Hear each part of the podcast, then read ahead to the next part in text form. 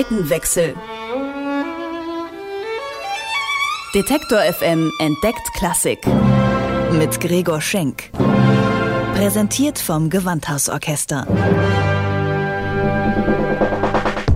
Ich lebe Musik. Popmusik. Das ist mein Beruf. Ich bin Musikjournalist. Aber was ist da drüben? Auf der anderen Seite. E-Musik? Hochkultur? Ist das wirklich so angestaubt, wie es klingt? Früher mussten die Leute ja auch zu irgendwas raven. Wie geht Klassik? Das will ich rausfinden. Deswegen gehe ich dahin, wo Klassik gelebt wird. Zum Gewandhausorchester. Zeit für einen Seitenwechsel. Ob Oscar, Grammy oder Echo, was wäre das Showgeschäft ohne seine jährlichen Auszeichnungen? Wir können regelmäßig dabei zusehen, wie sich eine ganze Branche selbst feiert. Und das ist oft nicht sonderlich berauschend. Nehmen wir zum Beispiel den Echo, jener deutsche Musikpreis, der sich in erster Linie nach Verkaufszahlen richtet. So kenne ich das jedenfalls vom Pop-Echo.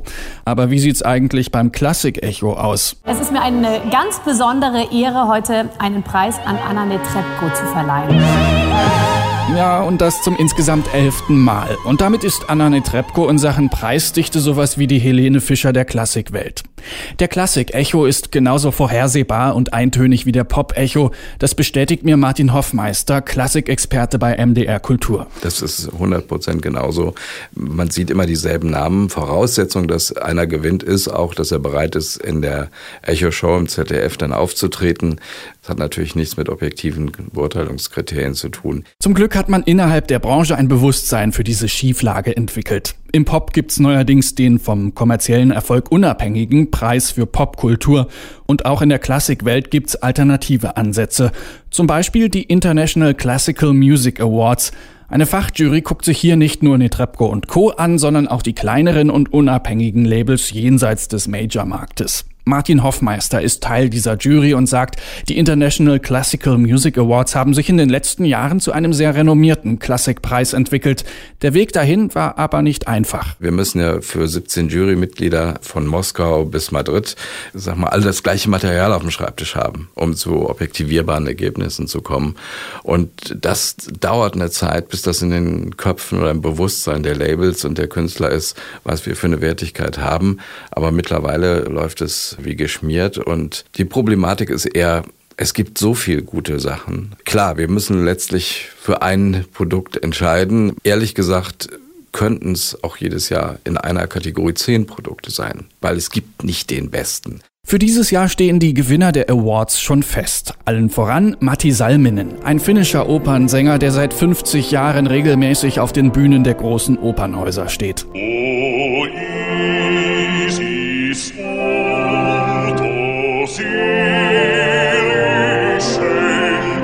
Der mächtigste Bass der Klassikwelt, schrieb der Tagesspiegel einmal über ihn.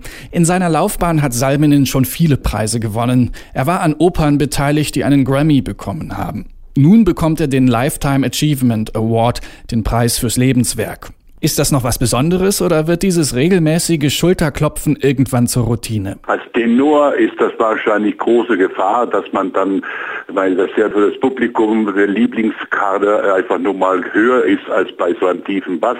Aber ich habe damit gar keine Probleme. Es können ja auch mal kommen und klopfen. Das ist mir gar kein Problem. Für ihn sei der Preis eine große Anerkennung, sagt Salminen. Er spricht aus Erfahrung, wenn er sagt, wer in der Klassikwelt Preise gewinnt, hat gute Chancen, den nächsten Schritt zu machen. Das Publikum wird größer und dadurch sind die Agenturen ja auch da und die Agenturen kriegen ja auch irgendwelche Provisionen immer und wenn die den Künstler durch den Bekanntheitskreis weiterverkaufen können etwas mehr, dann ist das also von beiden Seiten ein Vorteil. Besonders in jungen Jahren kann das sehr wichtig sein, sagt Salminen. Wenn man sagen wir mal, als junger Sänger oder als junger Geiger oder, oder Pianist oder was weiß ich einfach mit solchen Preisen anerkannt wird, dann kann ich mir da gut vorstellen, dass da eine Spritze ist, weiterzuarbeiten und immer seine Leistung zu verbessern. Ich finde das schon in Ordnung. Auch bei den International Classical Music Awards werden junge Musiker und Musikerinnen ausgezeichnet. Elsa Dreisig zum Beispiel.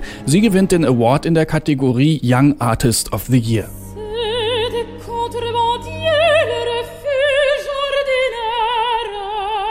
Es ist eine Récompense sagt man in Französisch, äh, man hat etwas gemacht. Und das ist immer schön, das zu wissen, dass, okay, meine Arbeit hat auch äh, Leute berührt und so kriege ich so eine Anerkennung. Das ist wunderschön, weil Künstler brauchen immer ein bisschen Anerkennung, weil sonst kann man sehr schnell ein bisschen äh, sich verloren und sich denken, okay, bin ich wirklich jemand, habe ich wirklich etwas?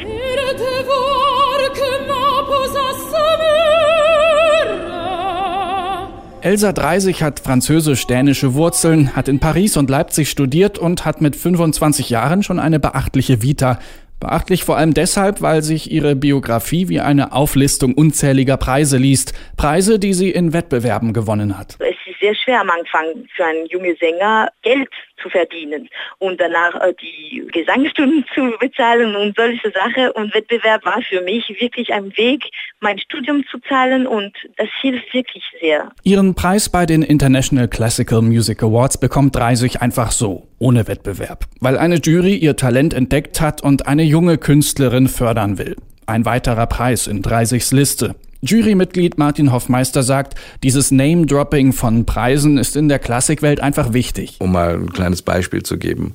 Es gibt tausende Weltklasse-Pianisten also die durchaus in der Lage sind, einen Preis zu gewinnen. Wenn man das sieht und in den Anschlag bringt und weiß, das wird jeden Tag mehr, ja, also gerade aus Asien kommen hochgradig gut ausgebildete Leute zu uns und die haben keine andere Chance, als über Preise ein bisschen bekannter zu werden.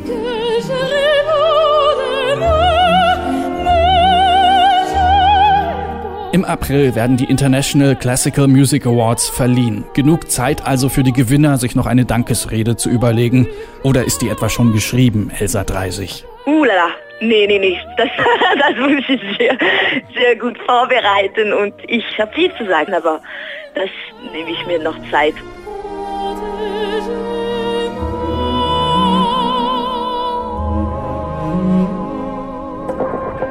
Seitenwechsel. Detektor FM entdeckt Klassik.